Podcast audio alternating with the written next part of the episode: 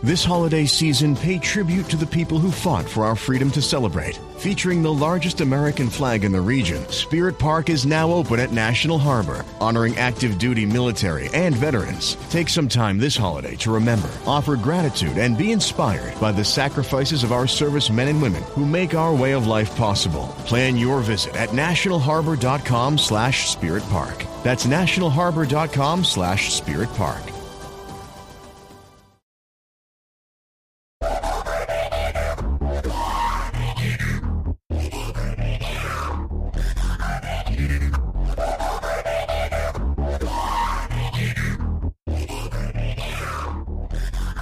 Welcome to this week's episode of Conversations. Uh, our guest today is Ian Giatti, and we're really excited to have him on, and we'll kind of uh, hear his story, hear his testimony, and then kind of cover a bunch of the topics that we're seeing in the news and everything going on today. And uh, you may know him from the movie The Great Outdoors uh, or some of the other movies that he's been in. And so, welcome to the show, Ian, and thank you so much for sitting down and joining the conversation. Jeff, thanks for having me. Pleasure to be here. Very excited to do this. Of course, totally. And so, you know, like what I what I normally do with everybody the first time that they're on is I just would love to, you know, kind of let, let, you tell your story. What's your testimony? How, um, you know, how your life has kind of progressed, and you know how God's kind of worked in your life a little bit. Yeah, I mean, yeah, I um, boy, I'll, I'll try to, yeah, I'll try to zip through it. But yeah, I, I really spent, I really spent, you know, um, you know, the great majority of my childhood in a really, you know, a, a loving family, a good, you know, hardworking, decent American family. Um, eh, you know, my uh, my dad is a first generation immigrant from South America. My mom's mom, you know, fled Nazi Germany mm-hmm. uh, as a Jew. Um, so I, I have these these really kind of uh, you know, I, I hate to use the term uh, incorrectly, but salt of the earth parents. I mean, they they were just they were just good people, and they, right. they did their best. Um, right. And uh, raised me as best they could, and, and we were a non-religious family. I mean, we there was never any, you know, we celebrated Christmas and and we celebrated Hanukkah and we celebrated all these things because I guess you could say we had a Judeo-Christian kind of heritage in our family, but there was no real. I mean, there was no real, you know, following Christ or right. any kind of real, um, right. any kind of real, uh, I don't know, uh, spiritual conversation going on in the household. We talked loosely about God. Um, you know, my parents had their own ideas about Him. Uh, I started to gather my ideas, obviously based on what their ideas were, and then as I grew older, what I thought of my, you know, of my own experience. Um, but I was, I would say, a working atheist by the time I was probably 18, 19 years old. Okay. And what I mean by work, working atheist is that I had considered myself well read in, you know, the various uh, thought systems of the world, or at least the most major, the most prominent.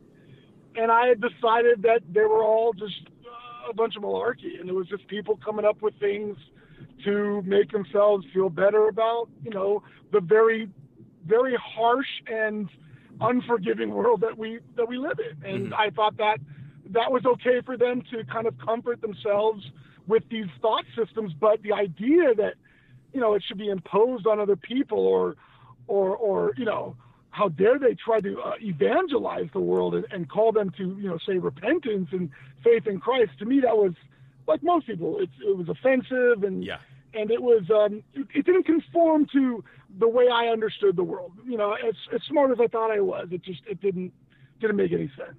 Right. Um, so I kind of waded through those waters uh, for a few years, man, and um, I, I had a, a major um, a major operation. When I was 24 years old. Uh, I had this freak thing where I had a, a congenital cyst in my brain that just happened to move just like a matter of millimeters, right? Mm-hmm. It was block, blocking fluid in my brain, and I was having severe migraines, and then I, I had to have brain surgery. Yeah. like, just, I mean, as randomly as you can think, like you're just plugging along your life, and all of a sudden you hear that, well, they misdiagnosed me. They thought I had spinal meningitis they weren't sure what was going on with me. Mm-hmm. And uh, finally, you know, this great doctor, uh, Dr. Lana, he discovered, okay, this is what's going on. They operated. It all happened within a matter of like a couple weeks, very short period of time. Right. And here I am, you know, looking uh, looking myself in the mirror, and uh, I have staples in my head, and my life has been completely reset. None of it, all against my will, basically. I mean, none of it, you know, by my consent. Mm-hmm. Um, so I go through, you know, uh, a very, I would say, probably a, a pretty dark time. Um, you know, a couple weeks after, right after brain surgery, 9/11 happened. Wow. So Yeah. I was, I was what you'd say a, a hardened, uh, militant atheist, in that I saw absolutely no reason whatsoever to think that any of this had any reason or any cause for being. That everything that we were experiencing was simply the matter of chemicals interacting in our brain and you know subjective experiences that we need to somehow make sense of. Mhm. I mean, that was really where I was at. It was like a pure materialist kind of approach, and I was very, I was very comfortable there. Yeah. Um, I enjoyed it. I mean, I'm not gonna, I'm not gonna lie to you. I, I was secure in my, in my faith. I mean, that's really what it is. It's, Right. it, it's faith because I couldn't prove to you that there was no God. Right. Of course. Uh-huh. I mean, and any and any atheist who's being intellectually honest will, will you know they'll concede that they'll say yeah I can't prove it. So they're they're really just they're really agnostic if they're being honest. But Yeah. that's what that's that's what that's where I was. Well, what, what, was a, let, um, let me ask you this. While we're kind of on this topic, what what do you think? Yeah. What do you think really led to you having that belief system? Like, what was there a specific you know process? Or was there was there specific it, things that happened in your life that led to you having this more atheistic perspective? Absolutely. Well, I mean, it does. You don't need to be a very observant or you know even an intelligent person to see that much is wrong with the world. Mhm. Um, that people, people specifically people, as you grow older, you realize, wow, people suck, man. I mean, it's really hard to find like good, decent people that like care about other people that treat you fairly and that goes against really like the conventional wisdom of like, oh, you know, people are, are basically good and they're they're trying their best and and and you know they may be trying their best. All that might be true, but I I couldn't escape the reality that that there's something wrong with the world, but specifically the people that are in it, because they're the ones that are causing these events. And and you know, in addition to the natural disasters you see and all that, there was something wrong with the world, and it was um, it was a splinter in my mind. I couldn't I couldn't negotiate around it. I had to confront it somehow, and and so you know I, I had to ask myself, well, okay, you know what what is all the what is all these other people talking about? Like what what are these religious people really doing? I mean, I, didn't buy the whole psychological comforter thing. I didn't I didn't buy fully into that, but I saw the value in that. Um, so I I really started exploring. I mean, look, there was a time. I'll be honest with you, Jeff. I, I read the Satanic Bible purely because I wanted to know what what are these guys talking about? What what is going on? Right. Um, and and it really, you know, I, I could I wouldn't even try to begin to sit here and like recount the series of events hmm uh, that led me to led me specifically to the Word of God, to Scripture. But you'd be amazed if you study like the occult, or the, uh, and maybe you have like the dark arts and these kind of things. All these people really do is they have a reverence for the Bible, but it's obviously a a uh, for for a wicked purpose and, and and for their own evil agenda. But they they really do believe the Bible is uh, God's word. I know that seems weird to say, but Yeah. they, they know it has a power. There's a power in the word of God. hmm And so ultimately, again, against my will, I'm like, okay, if I'm going to intelligently decipher what all these occultic people are talking about, what, what the Illuminati, the New World Order, all these things, I, I need to understand what the Bible says. Yeah. That's really how I got to it. It was out of an intellectual curiosity. Um, and you know that that's the great thing about things like you know YouTube and, and the shows that you have and and um, the content, all the multitudes of content that's out there now. I it, it, what I kept noticing is every time I would study one thing, like I don't know, whatever it may be, whether it was Darwinism or whether it was any any of the writings you can think of, whether it was what, what was in the Quran or whatever it was. Inevitably, there are people on on social media or on YouTube that were doing videos about what the Word of God said and what the Bible said about these things. Mm-hmm. And I thank God for that because that the Word of God was. I mean, it was. I was taking it in without even wanting to, really. You know, um, and so it was through that study that I eventually said, okay, i am going to read the Bible. Like mm-hmm. I'll just I'll just read it. I'm I'm not going to like you know become religious or anything. I just want to read it like a textbook, like a school textbook. T- totally. And so I did that. Yeah. Well, that, that that's the crazy thing. And so that that's really crazy though. Like when you th- when you think about like you're kind of following that that progression, and it was really kind of studying all these other issues that a lot of you know is clearly you know anti God, anti Christian, and that sort of thing. But then God kind of has kind of woven that around to kind of bring you to the Word of God almost indirectly. That's that's really interesting. Absolutely. And the thing is, it's it's the way that I know now. Like, you know, he deals with everyone personally, mm-hmm. right where they're at, right where their mind is, right where their heart is. I mean, that's just that's who he is, and right. that's what's so one of the, one of the things that's so amazing about him is that he loves us as people, and he deals with us as people, not as like numbers or or anything else like that, not as man would, right? Mm-hmm. And so, as I'm dealing with these other teachings, I, I start reading the words of Jesus, and when I first started, first started reading Matthew, I think I started Matthew. No, I started in John, mm-hmm. and then I jumped around. I went to Matthew and the Gospels, but and I had the one of those Bibles where you know Jesus's words are in red, right? Right. Right. And and I and I didn't, you know, I kind of thought it was silly, like okay, what, you know, all right, it's important or whatever. But when I first began reading his words and the things he said and those you know words printed in red, I heard his. I mean, I heard him clearly. Mm-hmm. I, I don't mean audibly. I don't mean any kind of you know extrasensory experience. I just mean that uh, as we are talking to each other right now, I heard him a million times more clearly, mm-hmm. as if it was speaking directly to my heart and to me, uh, and it was it was undeniable. And so I was, I you know, I was shaken. I didn't know what was going on. Right.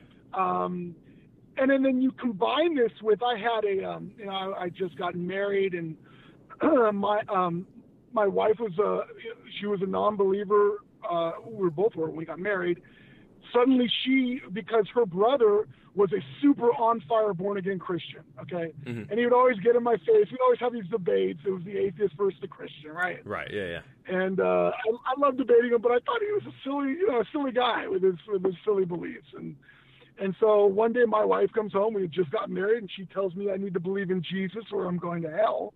And I told her, wow, this, I mean, I don't ever want to hear about this ever again. You know, I thought, I thought our marriage was going to be, it was going to be over. Oh know? yeah. Yeah. Um, I, it was, it was a devastating, it was devastating at the time to me because I thought, all right, this lady has lost her mind and I'm, I don't know what, I, I we just got married. I mean, what am I going to do?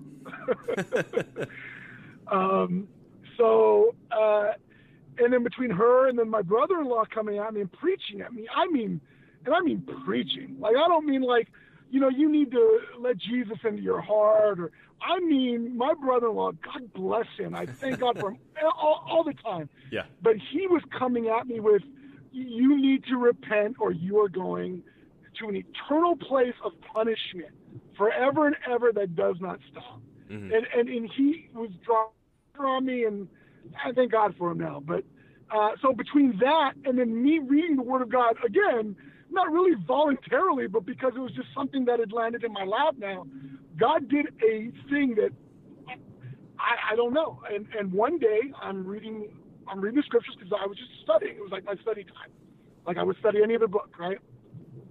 And uh, man, that's the conviction of the Holy Spirit fell on me. I, I you know I I, I got down on the floor. I don't remember. It was like I don't know if I was on both knees or one knee. I just I started weeping. Mm-hmm. Yeah. and, and and all I said and all I said was, I'm sorry. There was no one in the room. I was talking to him. I was I was. I mean, I know he. I know he heard me, but I mean, it, I was. That's all I said, and mm-hmm. I said it out loud. I said it audibly because I wanted to. You know, you know, there's a difference between thinking something in your head and actually saying out. Saying right. Out yeah. loud. It's, kind of it's kind of a commitment and, uh, thing. Like like once you verbally say it, it's like you're committing to that almost to a certain degree.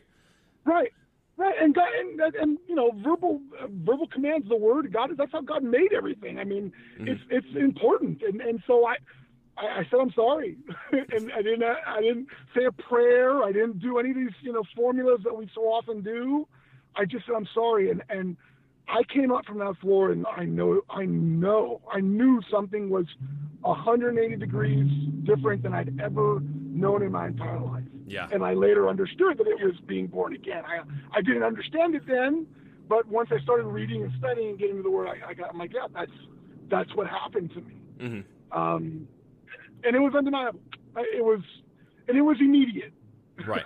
Yeah. My conversion was immediate. I wasn't, you know, I know he was working on me and that kind of thing, but uh, it was at that moment.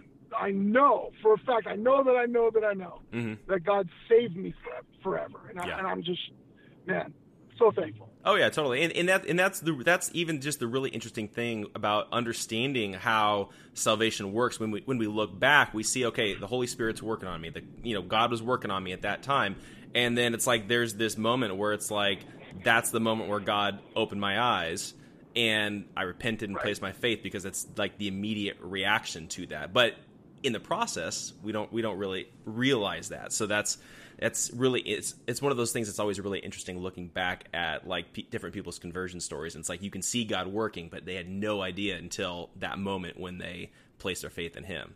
So that's that's really interesting. Exactly, and and and it's really shaped, you know, my, you know, uh, my conversion really shaped the way I approach, I guess, evangelism or uh, that, you know, anything about uh, when it comes to salvation, because I, um, I pray for people, and of course, I will invite and extend invites all the time, but hmm I know that it's between them and him.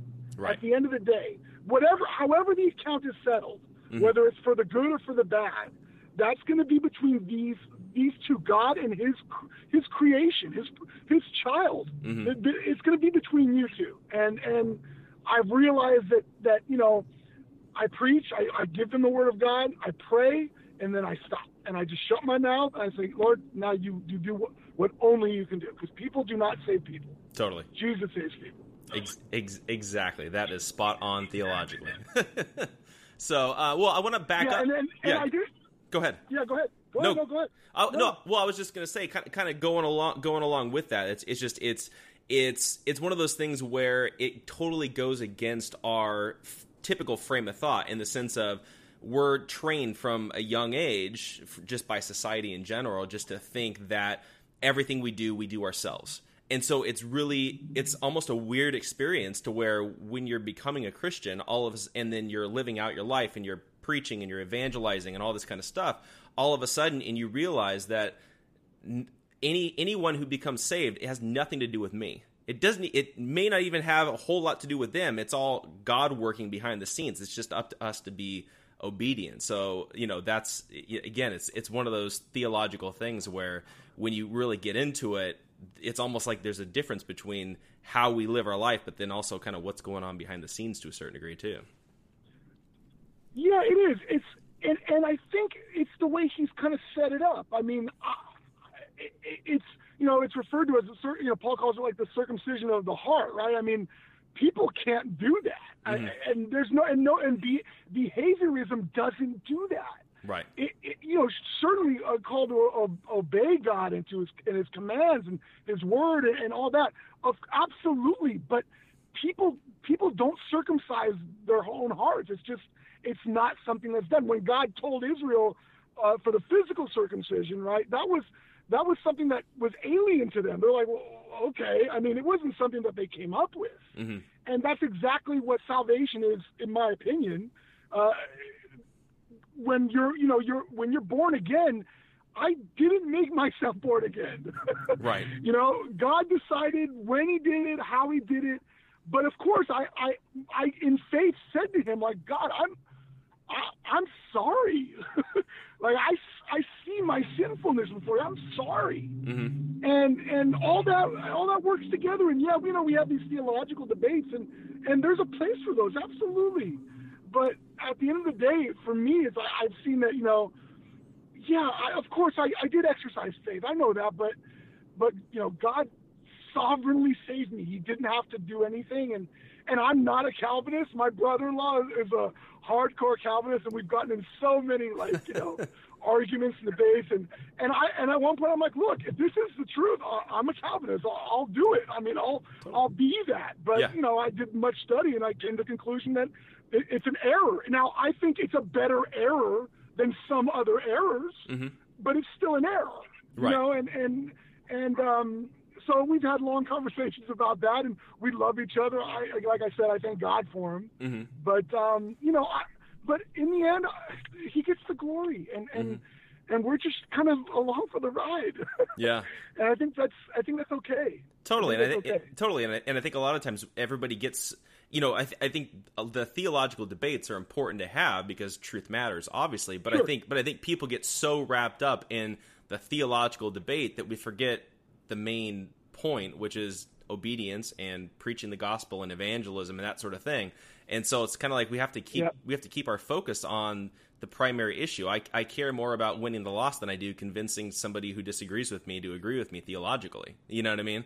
So, um, Absolutely. well, so one thing that I did want to do is is we'll kind of back up a little bit. And so you were you were an actor, especially you know you were in several films, you know, as a kid and that sort of thing. What what was that experience like being in movies like The Great Outdoors and some of the other films that you were in? It it was um it was a lot of fun, man. Yeah. I mean, uh, I, I can't I can't lie. I, I had a I had a great childhood, man. I've had a I've had a great time. Like I've had a great life, and and you know when I when I got to uh I was you know I was six years old when I started. Um, I was and I was I, I guess it was a goofball or whatever at preschool at the preschool my mom was sending me to, and the teacher told her, look, this kid, you know, he's always entertaining the other kids.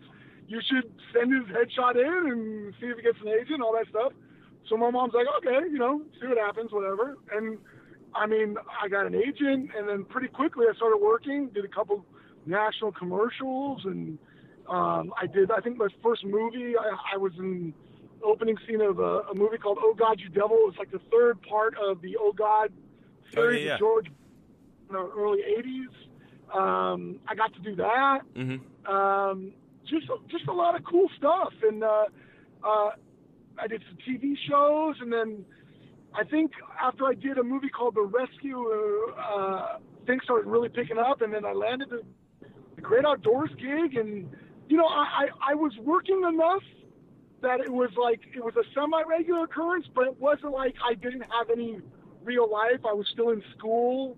Uh, my kid, I, my my my peers thought I was probably, I don't know. I mean, I, I'm sure they had their own views of me. I mean, here's a here's a child actor who was dipping in and out of school all the time. and, Right. Yeah. Yeah. You know, probably thinks he's better, he's better than us or, or whatever. But I didn't. I didn't. I mean, I didn't care. I just I was happy doing both. I loved school. I, I excelled in school. I mean, I, I was uh, you know, I was in the honors program, and, and I and I loved it. I loved being in school, and I loved being on the set. Mhm. Um, it, it, was a really, it was a great experience. I wouldn't trade it for the world. I mean, even even knowing now what I know about the industry and what I know about the uh, agenda behind Mhm. much of the industry, um, yeah, I, I wouldn't, I wouldn't change it for the world, man. It was, So- it was awesome. Totally. Well, let, let let's get into a, a little bit, if if that's cool. With like, so you brought up you brought up that there's the agenda within you know the industry within Hollywood and you know entertainment and all that kind of stuff.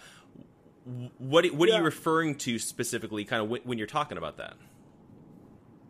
Uh, well, all of it. I mean, I mean, there's there's the programming, the the idea that look, I mean, uh, everyone loves movies. You know, everyone loves TV, and, and the idea that you can propagate, uh, well, ideas in these in these in the form of entertainment is immensely powerful to shaping the culture and shaping really what people think about the world around them and, and ultimately their theological beliefs. I mean, that's really what it's all getting at. I mean, uh, if it's all about you know having a great time and the wild party or the the great cool vacation or you know if that's all that matters, the fast cars or or even the culture behind the movie itself. I mean, if that's the most appealing thing in the world, then people are going to they're going to prioritize that and the and the pursuit of that. Mm-hmm. And that, I mean, that's an extremely powerful tool to have if you're trying to shape culture, which I believe is what's now. Now that I have enough, you know, hindsight, I believe that is, you know, clearly, clearly what's going on. Right. Yeah, well, and, and what's interesting And- too, and- what, I was just going to say though, kind of going what- going along with that a little bit is, so I, I've been I've been I've been in talks with a couple different people that kind of produce some films and that sort of thing within like the Christian entertainment, and one of the things that I was Yeah. ta- one of the things I was talking to them about was that there's this there's this like almost like subplots that are going on in films and TV and all that and all, that sort of thing. So it's not always the most obvious thing, but when you're watching a movie, you're almost having to let down your guard to a certain degree and believe this this idea and this concept for 2 hours or an hour and a half or whatever it is. And so if you're going to buy into this film, so let's let's say it has to do with like global warming or let's say it has to do with, you know, the bad guys or the conservatives or, you know, whatever it is, you're having to believe that for an hour and a half in order for the film to make sense. And so that's like programming you for an hour and a half to think like that. And so if you're seeing enough movies, I mean that's that's exactly kind of how it works. So it's not always the most obvious thing, but it's it's this sense of belief that you have to have to make this make the movie make sense, which then leads into this kind of programming and kind of like what you're talking about to a certain degree. Yeah, I, exactly. I mean, you have to understand that. I mean, this is the you know Plato's allegory of a cave. I mean, you, you project these shadows on the wall, and you try to make sense of them from as early an age as possible. I watch my kids, and I'm very you know very involved with what they watch and what they don't watch. Not for, for the for the sole reason that I want to know. The, the sole reason really that I don't trust these uh, these these content creators. I don't Right. know what they're putting in their cartoons. I see all sorts. I don't trust them. So and and crazy enough, I, I don't want to get sidetracked, but my kids love old stuff. They love the Mm-hmm. old Bugs Bunny. They love like Elmer Fudd and Looney Tunes, and I'm like, great, watch Yeah. it because that stuff at least. I'm, and I know there's stuff in there too, but it's not as blatant and pervasive as it is today.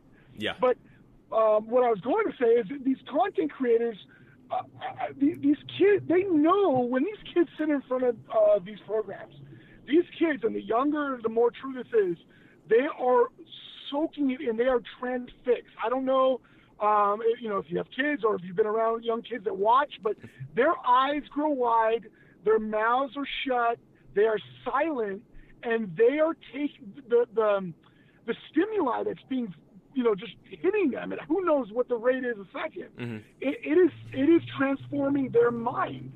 Um, that a, a brain that is still very much in development uh, thought processes that are still very much in development. I mean this is this is uh, the easiest way to propagandize a young generation.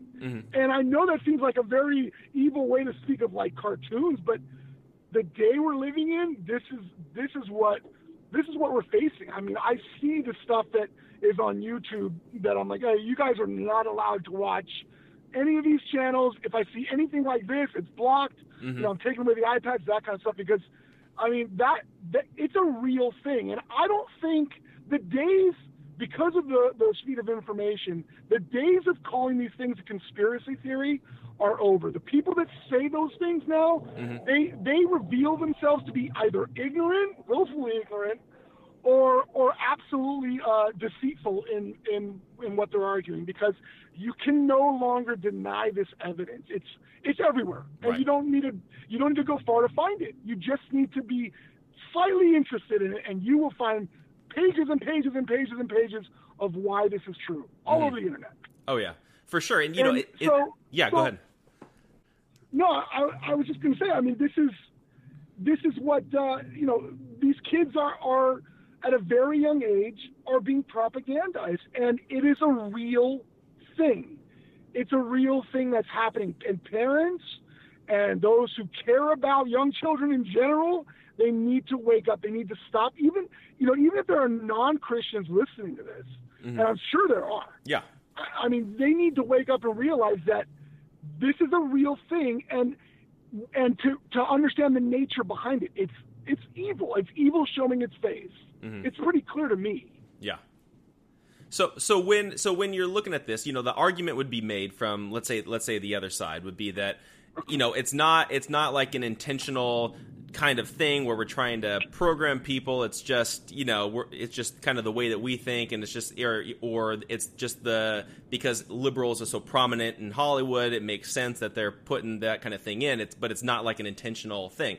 Like how how do we know that it is something that is like an intentional trying to program either kids and even adults? I mean, it's not it's not like adults are immune to this either. So you know, is is this like an intentional coordinated effort, or is this just like kind of coincidental to a certain degree? You know, I, it's interesting that you asked me that question uh, because I just started reading um, a couple. I've been really getting into like old books now, like mm-hmm. stuff that was written a, a century ago or more. Uh, I find that to be more relevant than the new stuff for whatever reason. I think there's there's an authenticity to it. Yeah. That you can kind of see in hindsight. Oh, this is what these people were really getting at. I'm reading a book uh, right now called Public Opinion by Walter Lippmann, and then I'm going to start because it's kind of like a cross cross reference with a book called Propaganda uh, by uh, Edward Bernays. Okay. These, these things were written in like the early 20th century, like 1915 or so, and they talk about the idea that basically these early forms of you know uh, broadcast broadcast content, so say the radio or newspapers, most people they have you know in that day. Remember, this is a hundred and whatever years ago. They had they they weren't able to fully process the information that they were getting, and so your mind picks up on on a certain percentage and uh, of information that's uh, available in these newspapers, radio programs, or whatever. Mm-hmm. So what they were doing is these you know these media companies would hire people like Lippmann or whomever to figure out how to best uh, place certain stories so that people could uh, receive them, uh, I guess, uh, more effectively, and and that there would be there would be a bigger audience. And now we understand that in social media today, but they were doing it back then. The reason they wanted that is because they're trying to get certain types of information to the to the general population. They want people to know certain things. Now, these would be, I guess, what editors or of a newspaper or what publishers or what have you. But my point is, there are always people who are doing these jobs that have an agenda. Everybody has an agenda. That's human nature. And the days of pretending that uh, the re- the restraint on journalists today, for example, versus you know yesteryear, mm-hmm. that oh I'm going to be objective, those restraints have been cast off. Yeah, that maybe they were in place at some point um, because they weren't aware of of the, the agenda. Fine, that's fine, but nowadays most people are. Mm-hmm. Because you know why they've been indoctrinated. They've been indoctrinated to this agenda in some way, shape, or form through through cartoons, through movies, through TV. Even if they don't um, acknowledge it, uh, you know, uh, overtly. They're they're still conditioned to it, and they're they're propagating it, and they're used to propagate it in some way, shape, or form. Mm-hmm. And I'll give you an example of what I mean by all that. Yeah. Because you know, you you said, you know, like you're saying, uh, most people in in the news media are obviously liberal, left leaning, right? Mm-hmm. But you know, we, we get these, um, you know, we get we get these stories like Kavanaugh's a great example, or really any big story and if you have a group of left leaning, like minded, liberal type of people, professionals, very, very good at what they do, they're sure they're going to throw the, you know, the bone of, oh, yeah, well, we'll get the other side. But the story is about why this policy is preferable to this. Mm-hmm. Or why, or why th- this is actually the right decision and not the wrong decision. That is propaganda. I mean, at its base form, it's propaganda. Right. So to, the, the, the suggestion that you know, oh, these guys don't really know what they're doing, I, it's disingenuous. I mean, these are smart people. I work in a room with a lot of smart people, mm-hmm. and I think there are a lot of smart people that just happen to be really wrong. Now they're unregenerate, number one. Yeah. So they don't really they don't understand spiritual things. Fine, but even apart from that, I, I just think you know from a strictly secular political viewpoint, I think they're they're flat out wrong. But these are smart people. They know what they're doing. They're not, um, you know, they're not uh, unaware that, uh, you know, they're called fake news, for example. They know. Yeah. Yeah. They know what people think. But there, there's no there's no changing course. There's no like, you know what, guys, we need to really reassess how we do things. None of that. Mm-hmm. None of that's happening, and and it, and, it, and and it won't happen. It will only get worse, in my opinion. Yeah. Well, so so that so then what's what what should the response be from whether it's conservatives or Christians or that sort of thing to the extreme left leaning, you know, whether it's whether it's entertainment or news or whatever it is. Like what what's our response or what's the way to combat that in all reality? Is it trying to change things from within and get more Christians in there? Is it to do something parallel to it but from the Christian perspective or the conservative perspective? What's what's the right solution in all reality? Yeah, it, it's a it's a really tough question it's a tough question. And I actually have one fellow, one, believe it or not, mm-hmm. one fellow believer who works with me in the newsroom. We're, we're close. We share all the time. We pray together at work. Um, we talk all sorts of things, theology, obviously news events, whatever. Yeah. And and we've ta- we've kind of asked the same question. You know, what are, what are we supposed to do here? Mm-hmm. Um, as journalists, all all we can do is really like just stick with the facts. Yeah. I mean, the facts are the facts, and and and, and speak that, you know. But um, as as the church, you know, I, I don't know if I have a I, I don't have a pat solution to offer. Mm-hmm. I, I really don't. I, I mean, this, this all I know is my Bible says that deception will go worse and worse. It doesn't get better.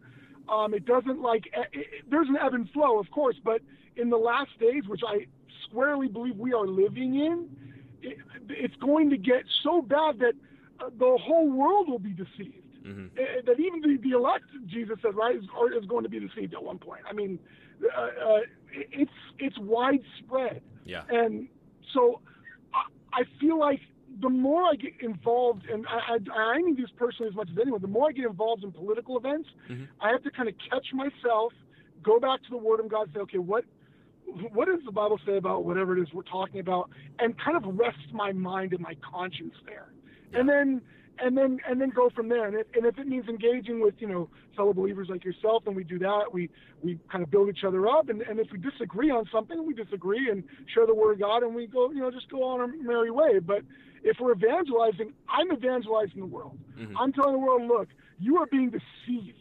Look at the mass deception that's going on from any number of events. I mean, I won't even begin to introduce into this conversation because we'll never end. But yeah. I mean, it is it is it is mass deception that's going on, and there's no other way really around it. And people that are unregenerate that don't know don't know the Lord, they're they're they're lost. I mean, mm-hmm. we know that they're lost, but I mean, they're lost in a sea of information too. I mean, they have no idea how to parse it, to give it context, how to apply it to their life. Mm-hmm. I mean, they're just they're they're they're lost yeah. in that sense too. Oh yeah, totally. I mean, th- there's there's no there's no Holy Spirit to really help people to decipher. And you know, and, and, and even with even with Christians, I mean, there, there's within the church, there's a lot of these you know leftist liberal ideologies that are that are even infiltrating into the church that we're seeing. And I mean, that's even concerning that even, you know, believers in all reality are being deceived by a lot of this kind of stuff. But again, like you were saying, it's like this, it's this information that's constantly coming in. It's like, no, no wonder there's so much compromise, you know? You know, and and I know you guys, I know you touch on the subject a lot, and I, and I, I think it's fascinating too. I, I almost, it's one of those, it's one of those subjects for me where it's like I, I don't even know where to begin. But I, I have, you know, I, I struggle because everyone is entitled to like, you know, a political view. You know, I understand that. Mm-hmm. But when I hear a, a, a, professing Christian talk about, yeah, I support abortion, let's yeah. say, mm-hmm. or yeah, I support gay marriage I have to. The, the question I have to ask them, it's not that oh, are you a Democrat or are you a Republican? It's do you believe the Word of God says what it says? That that it's not confusing, that it's not you know up for uh, wide varieties of interpretation. Do you believe it's really clear that uh, Jesus talks about marriage? A man leaves a woman, the two become one flesh. Do you really believe that? Do you really believe that all these things? You know that that life is uh, formed in the womb by God Himself. Do you believe these things, mm-hmm. or are you just are you just paying lip service to that, you know, doctrinally, and and and you call yourself a Christian, but you're kind of I don't know coasting along the rest of the way? I don't get it. Yeah. I don't. I personally don't understand how you can know the God of the universe and what He has revealed as truth, and then say, yeah, but I, I, I think this and that opinion is directly contradictory to, to God's word. I, I don't understand that. Yeah, it literally, it literally just baffles my mind, and especially for whatever reason, I feel like oh, within the church specifically, and you know within politics as well. I guess you, I guess you'd say as well. But there's been so there's been like this downgrade of there's so much compromise on all fronts almost over the last two years that are being that's it's it's going at a rate faster than, than I think I've ever seen. And I guess you could say, I think it's also happening that way within politics and social society as well, just in general. But it's just this it's just happening so quickly, so fast over the last year and a half, two years, it's just it's just insane. Like a lot of these pastors, like you were even talking about, how can you like there was one prominent pastor that said that it was more important that we don't have Donald Trump than it is to overturn abortion and ban abortion. It's like how can you be a pastor and think like that? But everybody's so focused in their ideological bents and it just it makes no sense that this kind of stuff's even coming from pastors these days. So it's just it's it's yeah. I mean that, that's that's absurd. I mean, I, if if that were my pastor, I would go up to him and I would say, Pastor, are you telling me that it is more important that we defeat a political candidate than we protect life in the womb? Is yeah. that what you're saying? Are you saying that scripturally that is what we should be doing? Yeah. And I I would be. I mean, there's the, the point is there's no answer you can give that would satisfy my question. Yeah. Because they're it's wrong. It's mm-hmm. wrong is wrong and right is right. Yeah. And and and that's I, I thank God that we have an authority that there is an absolute uh, moral authority um, because otherwise we you and I would be fishing for answers. We wouldn't really. Oh, I think this, and he thinks that. So we'll just say we're both right, and we'll go on our merry way. Mm-hmm. You know, I, I may not like the fact that God says, "Hey, uh, don't steal." okay, or don't lie, right? right?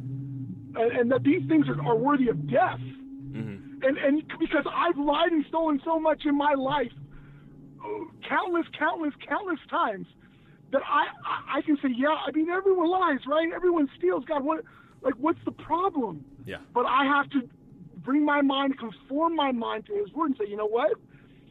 He he knows exactly what he's talking about. That his word is truth, and that yeah, these things are worthy of death. Mm-hmm. And I have to understand that there's obviously a spiritual element to these things that I may not even be aware of or, or may not even cognizant, cognizant of. And and I just have to accept that because that's that's that's his that's his word. That's his his authority. On his authority, he says that. Yeah. So it's it's important that like you know Christians of all sorts and denominational whatever whatever you want to call yourself, at some point I have to ask you who who is your master, or who are you serving? And and, and you you you can say Jesus, mm-hmm. But if you're not conforming to His word in thought, probably not in action. I'm not claiming to. I'm not sitting here right now, Jeff, and telling you my actions conform constantly to the Word of God. Yeah. What I'm saying is I fall short every single day, hour by hour, minute by minute, and by God's grace, I have a relationship with Him. But what I do do is I know when I'm falling short, and I know that there's forgiveness with Him. I know that um, I can always make sure that I can always bring my mind back to the Word of God, and that's where I rest. That's my that's my default, you know. And and so these these Christians that come up with ideas that are contrary to Scripture, I, I just I, I don't know. I'm not I'm not comfortable saying, yeah, you're good. Yeah. You're good. I'm, I don't, you know, we're different. I'll see you in heaven. No, now listen, there are, I'm not talking about the minor doctrinal issues that, you know, good believers disagree on. I'm not talking about that stuff. Right. I'm talking about the things that people say are political issues.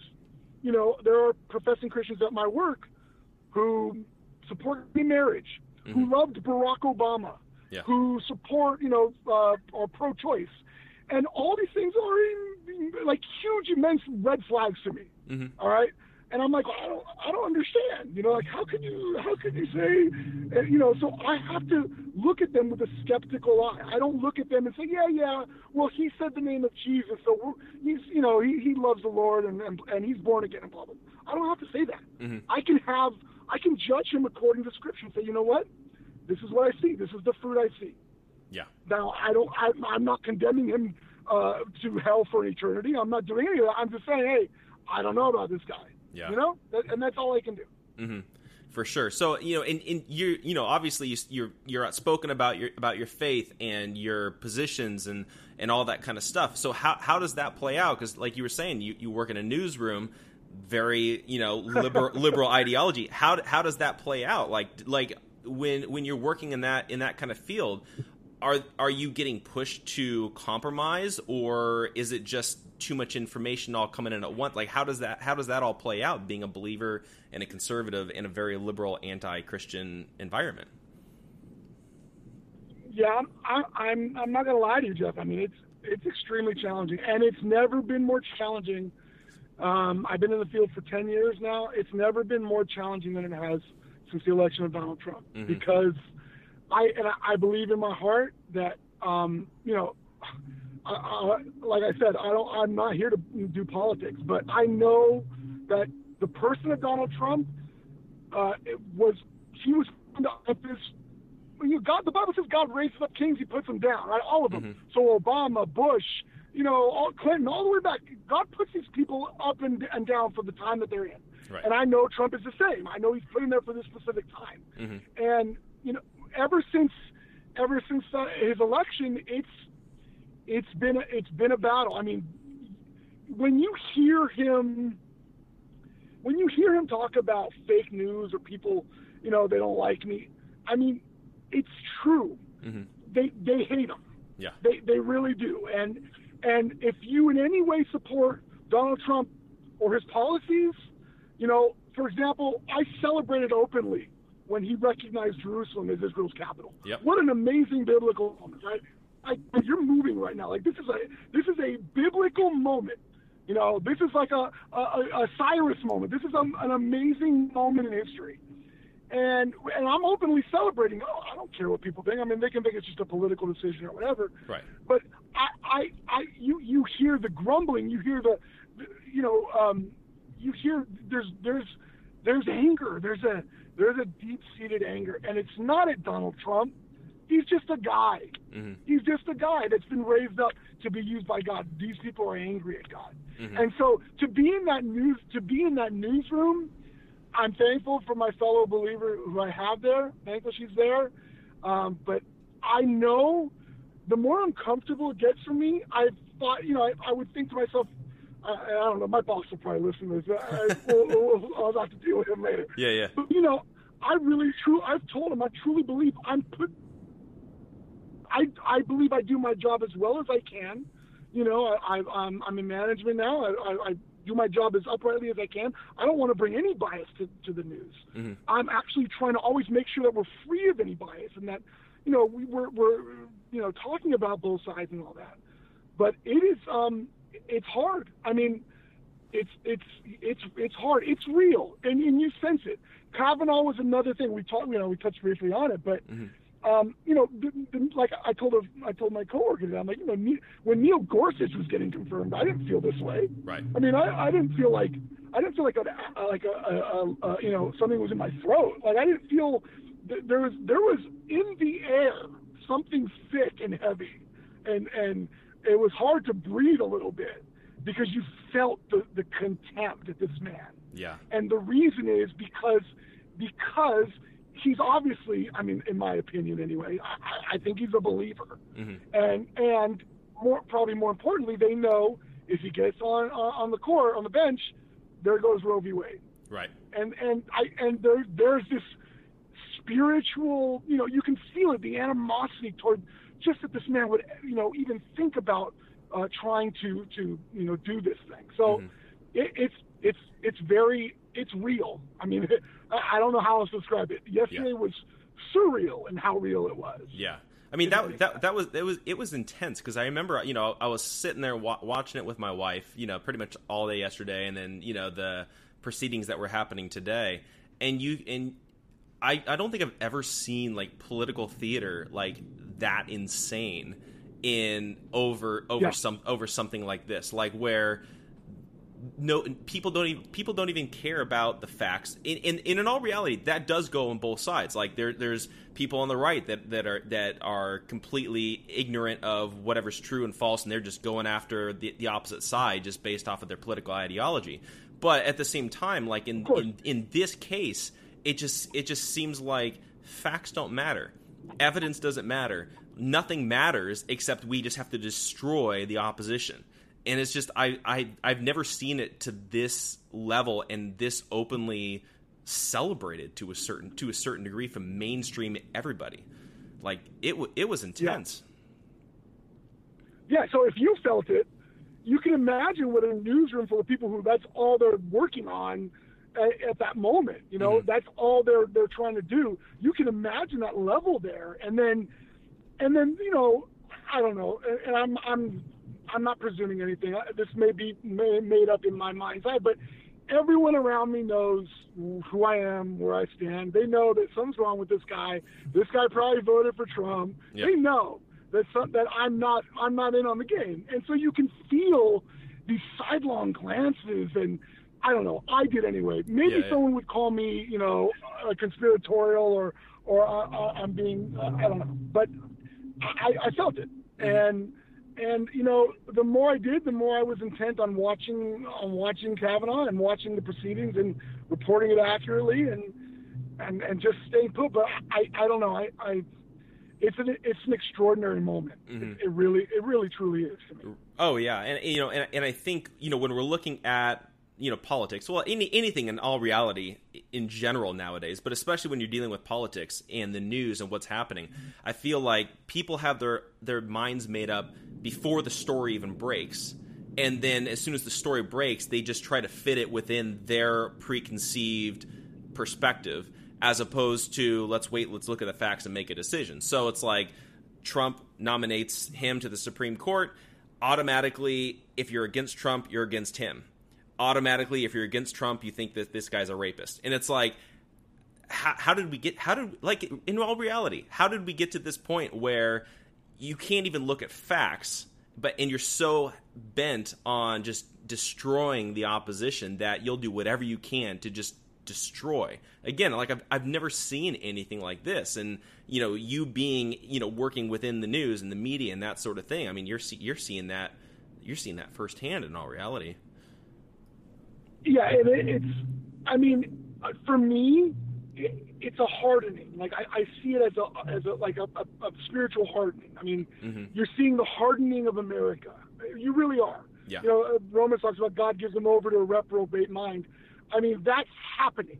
Mm-hmm. Uh, it's you know, there was a time. Remember, not more than maybe what a decade ago, maybe less, mm-hmm. where gay marriage was a debatable subject, where it was controversial, mm-hmm. where it was, hey, let's talk about this. That is no longer the case. Yeah. Right?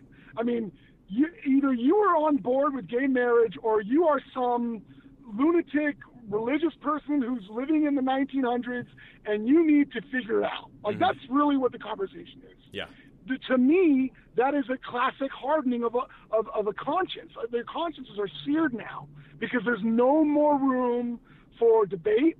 There's no more room to explore, even compromise on the issue. Um, it's over. Mm-hmm. And I, again, I see that as, as a form of judgment. Um, just as I see Trump as a form of judgment, just as I saw Obama as a form of, these are all forms of judgment coming upon the country now. Mm-hmm. And, you know, you're going to see, I mean, look, we, you know, the idea that uh, America would see a civil war 20 years ago was outright laughable. Oh, yeah. And if you ask people today, they have never before probably felt it more closely than they do now. Mm-hmm. There is a sense that in the right, under the right circumstances, in the right event, it could happen. Yeah. I feel it. You feel it. Uh, the other side, quote unquote, the other side feels it. Um, it's just kind of a, it's a, you know, it's um, a, a pot we're ready to boil over yeah. at any time. Yeah, I mean, you know, this is this is literally the first time that I think I've ever I've ever seen the the culture be so be so at odds with each other. Because I mean, you th- like think about it. At what point in recent history did you have to, did you have to be careful with wearing a shirt with the American flag and be afraid that you would get beat up or killed because you're wearing an American flag. Like that's literally where we're Absolutely. at right. That's literally where we're at right now. Or you or you wear a hat or a shirt that supports your favorite presidential candidate, and you could not come home that night because you're wearing that shirt and you're you're proudly supporting your favorite candidate. Like I've I've never seen this kind of animosity before, and I I don't like honestly I don't know like may, and maybe you might know where where is this animosity coming towards the conservative side? Where's the animosity coming from that's focused on like Donald Trump from the left? Because you know I get being opposed to somebody, but where's like the hatred coming from? Because to the left, Donald Trump is a Christian. Do I know if Donald Trump is born again? I do not. I don't mm-hmm. care to know. It doesn't matter to me. All that matters to me is what policies he supports. Mm-hmm. That's it. But to the left, he is a Christian. He stands for Christian values. And the things that used to be celebrated as like the, you know, the the, the Republican, the, the, the religious right, they called it what in the 1980s. And I used to think, oh, those crazy people and, and the, this political system, whatever, that was all taken for granted. Mm-hmm. All that stuff now has been built up to a point where it is such great animosity that all that that structure, that whatever's left of that structure anyway, must come down, according to these guys. Mm-hmm. They no longer want the idea, they can no longer accept the idea of people in charge that have any kind of real uh, Judeo-Christian background, religious view. I mean, that we saw this coming. I mean, they've been taking the Bible out of schools for years, uh, prayer in public circles for years. This stuff has been going on. They were just they were just taking the low-hanging fruit. Mm-hmm. But now I believe we've come to a point where, okay, we got those things out of the way. We're coming for you now. Now, if you believe these things, or if you're aligned with a person who believes these things, you are no longer acceptable in the public sphere. and that, listen, that we know that's coming upon the earth. We know that Christians are going to be beheaded, okay, at some point mm-hmm. in history, all right, or people that believe in Christ. Maybe not the church, but people who uh, believe in Jesus are going to be beheaded. We're we're going there. I mean, it's just a matter of of how that takes shape or what the roadmap looks like. But that's that's what's happening now. So now, if you identify with any in any way, shape, or form with what is what we're really talking about is we're talking about Christianity. Mm-hmm. It's not we're not talking about religion. I know that's a classical word for Christianity, guess, yeah, yeah. in American culture, but we're talking about Christians.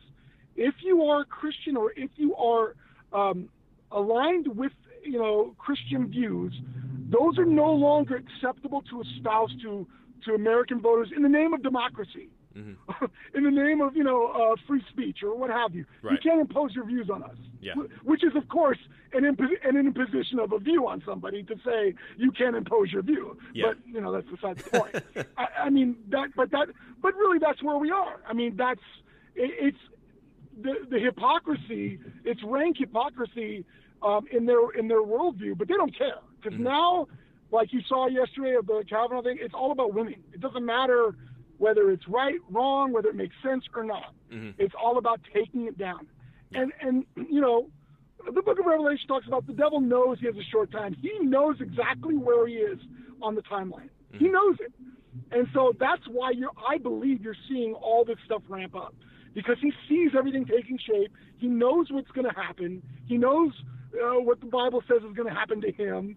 And he also knows that for a brief period of time, he's going to have control over the entire world, mm-hmm. and he's he's he wants that right now. Yeah. I really do believe that. Oh yeah. You know, and you know, and, and like looking at okay, so so when when you track the the history of the world, you you look at the Bible and that sort of thing. There was always an empire that was trying to take over the world. Yeah, whether it's the Babylonians, the Roman Empire, the Greek Empire, the Egyptians, the Chinese, you know, whoever it was, even modern day with the, with the United Kingdom there was always this attempt. Point, yeah. It was always this attempt, and they would get close. And you know, like look look at look at England. They had they had so much control over practically the entire world, but they got close. But then God's like, no, it's not time yet.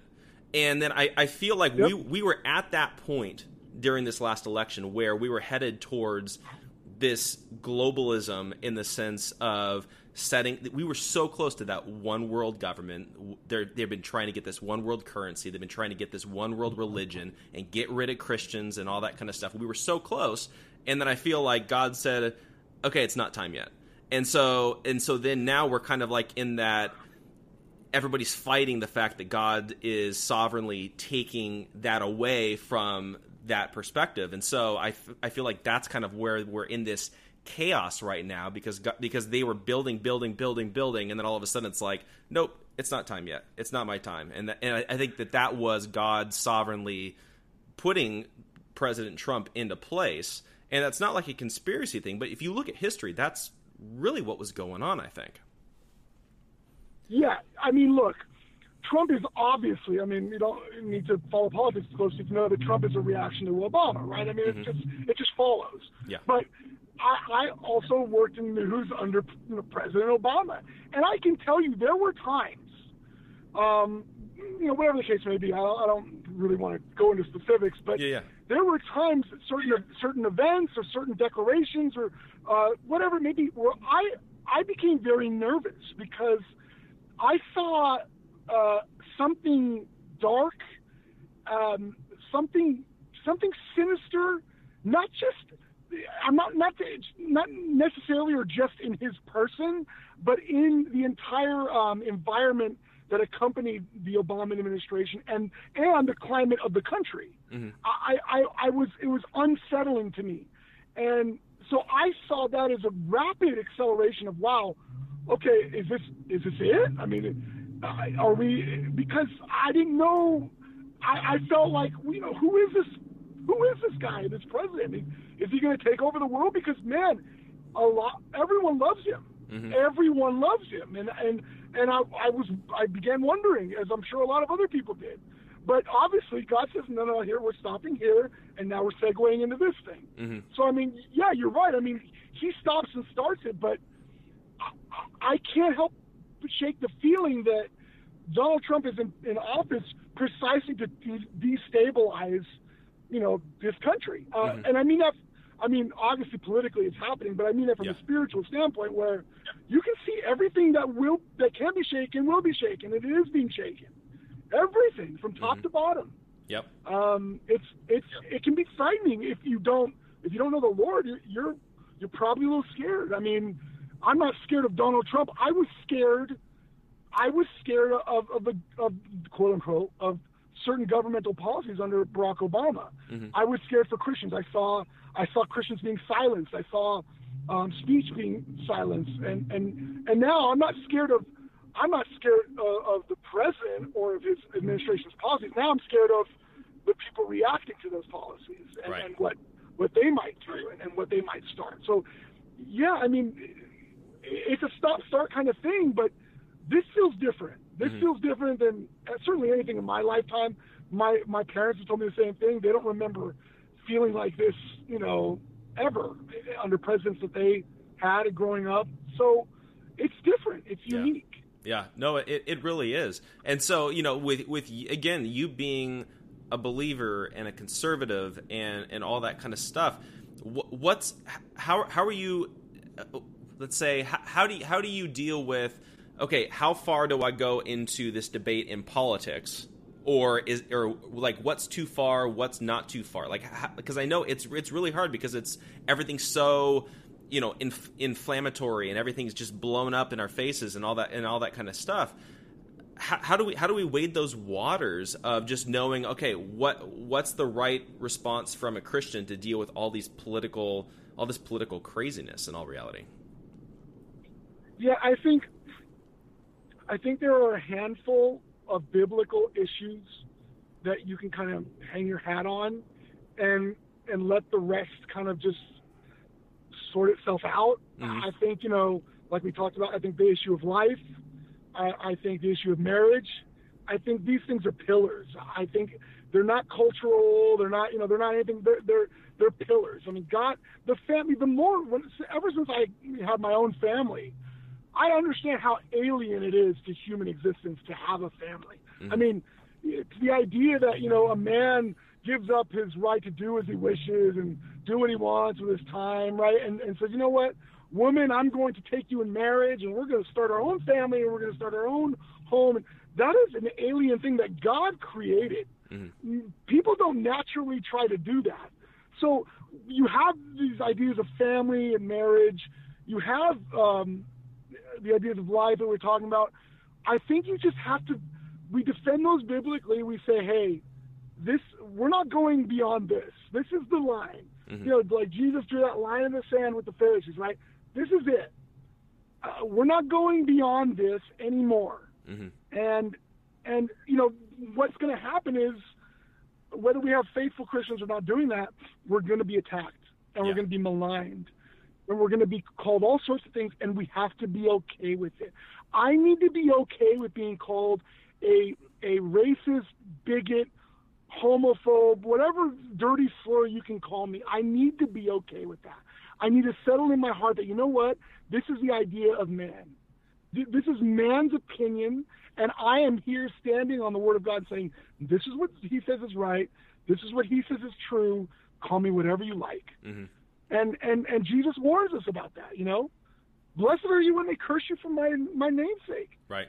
And and I and listen, I give them plenty of reasons to curse me for my own namesake. I'm not saying that. okay, so I'm not saying be a, I'm not saying be a jerk just in the name of the Lord, right? Yeah. You go, you, you do what you need to do, uh, walk uprightly, right? But but when it comes to these issues and saying no, no, I disagree. Here's why. Here's what the Bible says. I'm standing right here, and just accept what we're called. I don't I don't believe there's a culture war. I don't want to I don't want to win a fight with someone who's convinced I'm a, a, a homophobe because I say uh, marriage is a man and a woman. Mm-hmm. Uh, it is what it is. They're they're they're unregenerate in their mind. They can't accept. They literally cannot receive the natural man, the things of God. They don't. They don't. They don't know how. Mm-hmm. They're unable to. Yeah. So I, I have to just rest in that and stop there, and and you know come what may, I guess. Yeah, for sure. You know, I, I, th- I think a lot of times too, you know, Christians can kind of get caught up in all these little peripheral issues, and I think a lot of times we have to remember what are our principles? Like, what what do we believe in? What's worth the fight? you know like like fighting over you know you know these you know some of these small elections or fighting over some of these you know like he said she said kind of garbage like all that's going to do is just going to inflame everybody's emotions and everybody's just going to fight and hate each other. But if if we're focusing on the issues and take the emotional rhetoric out of it and focus focus on you know protecting life focus on the definition of marriage focus on these specific issues, I feel like we could do a lot better and actually make our case a lot stronger than getting involved with all these all this petty fighting and bickering that we're seeing constantly in the news and the media from even Christian leaders get who are kind of entering into politics and that sort of thing. So I think that's that's something that we kind of kind of as believers I think can can really kind of take to heart and try to try to fix. I think.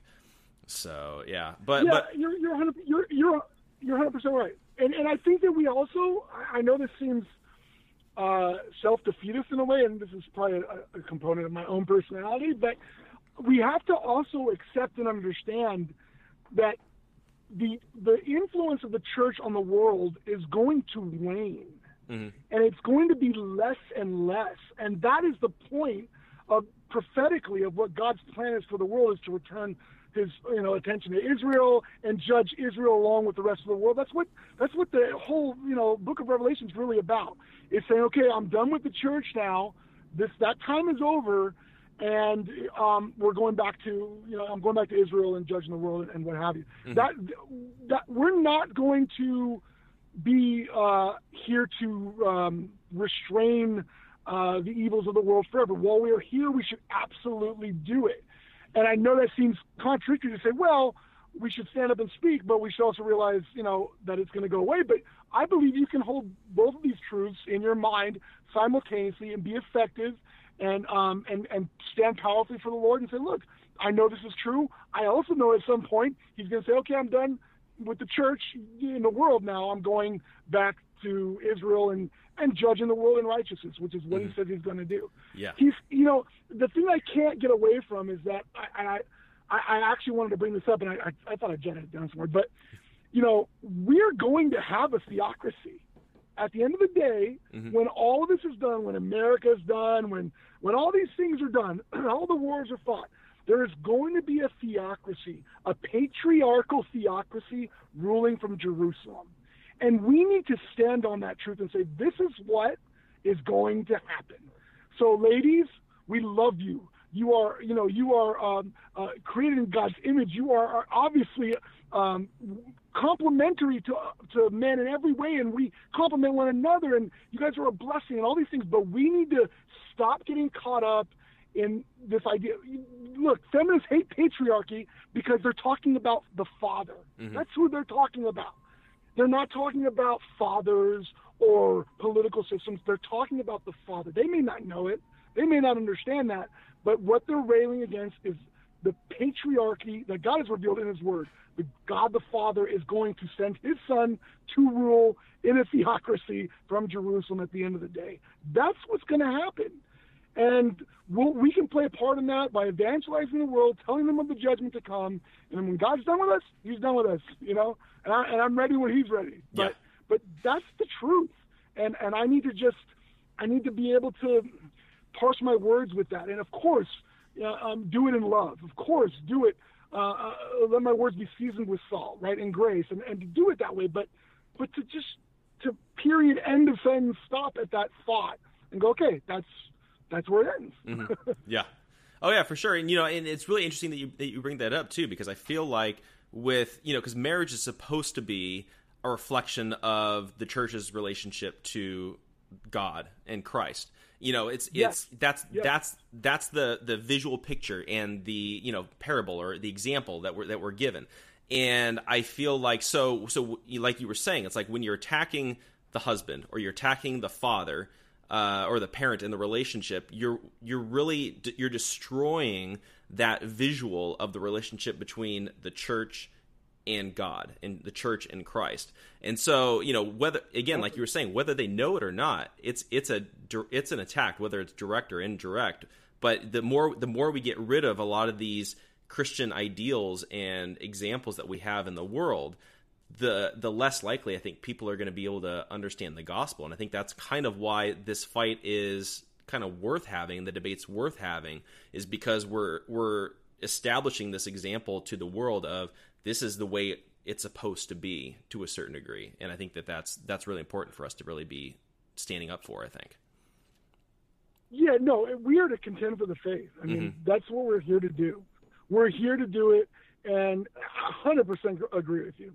I, I just I need to always remember because I want look, I want to win a political argument. Mm-hmm. I want to be like, hey, no, I'm right, and and and that's really not you know at the end of the day that doesn't matter. What matters is that I'm properly representing what Scripture says, um, and and telling people the truth. And if I can just do that um, and, and do it in love, then I then I've done my job, and that's that's really all I can hope for. That's the best outcome, I guess. Yeah, Oh yeah, for sure, hundred percent. And so, uh, kind of in closing, I, I, was just kind of wanted to ask you. So, what what's the what's the main thing that you think that that we as believers need to remember as we're dealing with you know because you're you're a perfect example of being in the world but not of it in the sense of like you're working in, you know right in there with media right in there with news right in there with you know entertainment and all that kind of stuff how how are we supposed to wade that wade those waters of being in the world but not of the world because I feel like a lot of times people in the church were of the world but not in it to a certain degree. You know, it's this it's this separation and it's and it's really weird. So how it's it's kind of like how as a Christian how far into the world do you go but kind of still keep yourself separate if if that makes sense. Well, this is why I think theology uh, is so important. I don't think theology is just for, you know, uh, you know, Luther or the nerds who want to, you know, just be debating, debating all day about what the Bible says or doesn't says. Theology for me um, is kind of the boundary where, or like, you know, I I can go into any place. Like I used to do, um, and I loved it. It was my favorite. I did prison ministry for about a year, year and a half. Mm-hmm. And going into prison, going, you know, going into that environment is you think watching Kavanaugh is oppressive. You you go into these places. These are really these are strongholds. I mean, there is demonic activity going in there. Mm-hmm. Okay, but I am in. I am. I am with these people. I am. I am um, talking to them. They're human beings. They're. They're in many ways. They're just like me. They're scared of the things I'm scared of. And I go into these places. I talk to them, and I don't have to become like them. I don't have to believe like them. I don't have to talk like them. I don't have to do it. I don't have to conform in any way behaviorally to, to them. All I can, all I need to do is go in there, share the truth about what the Bible says, and and I can apply that to any other place. I can apply that. You know, this is probably controversial. I can apply that to a bar. I can apply, apply that to a party where look, things are going on where I I'm not going to partake in, mm-hmm. and I certainly you know wouldn't want to promote in the church. But listen, this world is a cesspool, and I I remember as a non-believer thinking that all these Christians, you know, they're so like hypocritical and they'll they they think they're better than everyone. And you know what? Part there's an element of truth to that, mm-hmm. and and the element of truth to that is that it's extremely unchristlike. Yeah. Um, you know, it's just not. I mean, that, they were slandering Jesus. You know, they.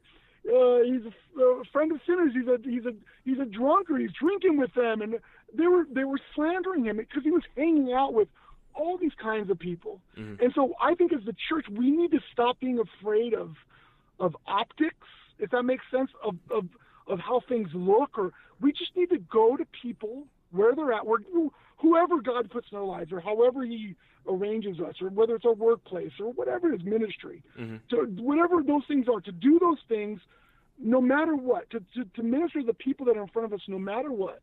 Those people need to hear the gospel. They need to be saved. Yeah. Every single person. And and the church needs to stop trying to look, I don't know, like a 1980s version of a Christian or a 1950s version of a Christian. Mm-hmm. Uh, the gospel, uh, it, it, it, it, it goes beyond like a time period or a cultural association. It's none of those things. It's timeless. The same thing that was going on in, in the book of Acts in the, in the first century is going on right now. Sure, I'm not wearing sandals to work, right? Or I'm mm-hmm. not, you know, I'm not milling and plowing or whatever. It's the same stuff.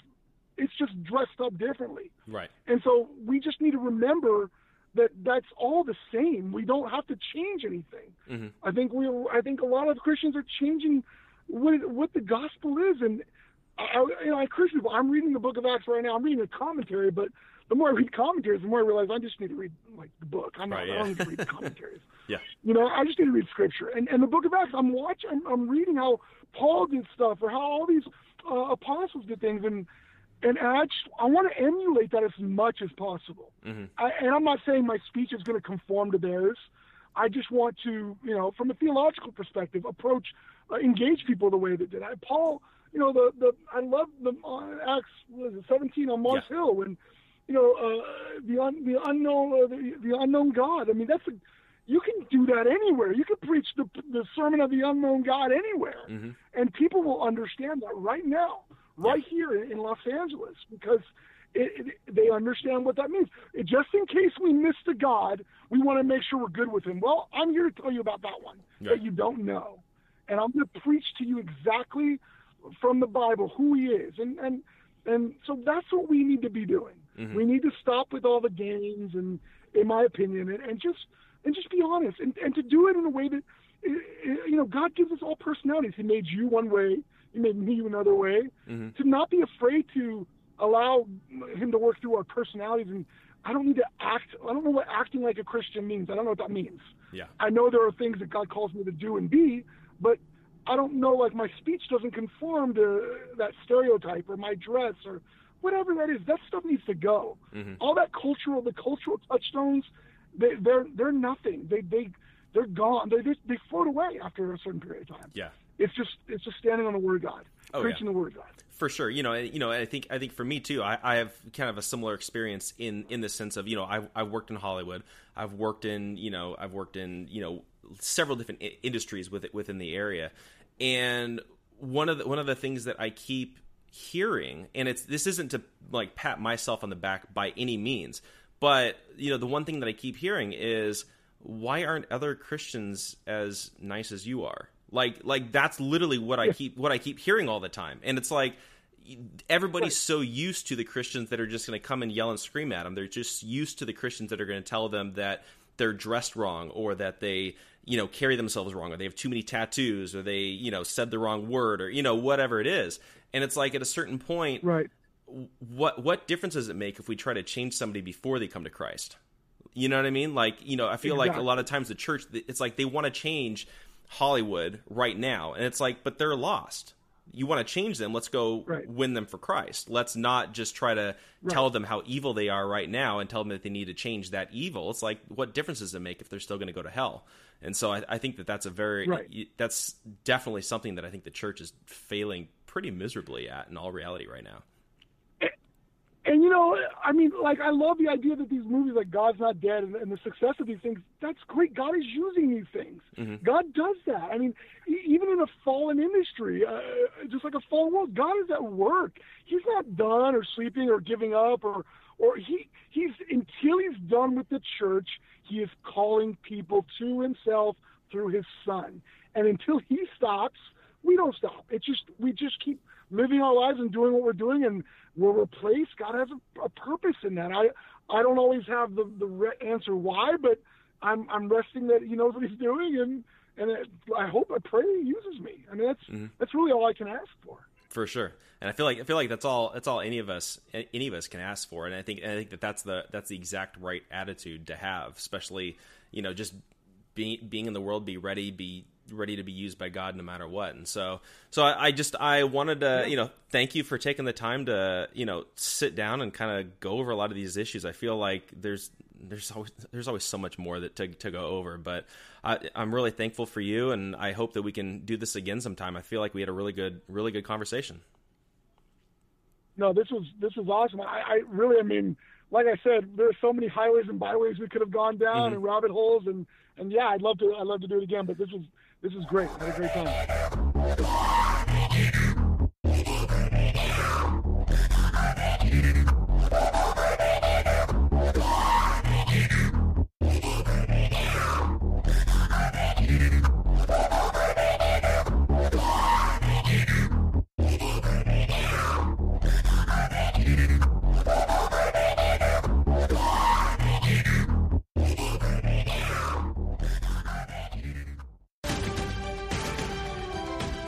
The holidays are a moment of togetherness and joy and a reminder of how tradition creates happy and fulfilled communities. Make this holiday season patriotic with a visit to National Harbor and its stunning new Spirit Park. Marvel at one of the largest American flags in the region and beautiful displays of American art. Make this holiday season the most meaningful of all at National Harbor. Learn more at nationalharbor.com-spirit park.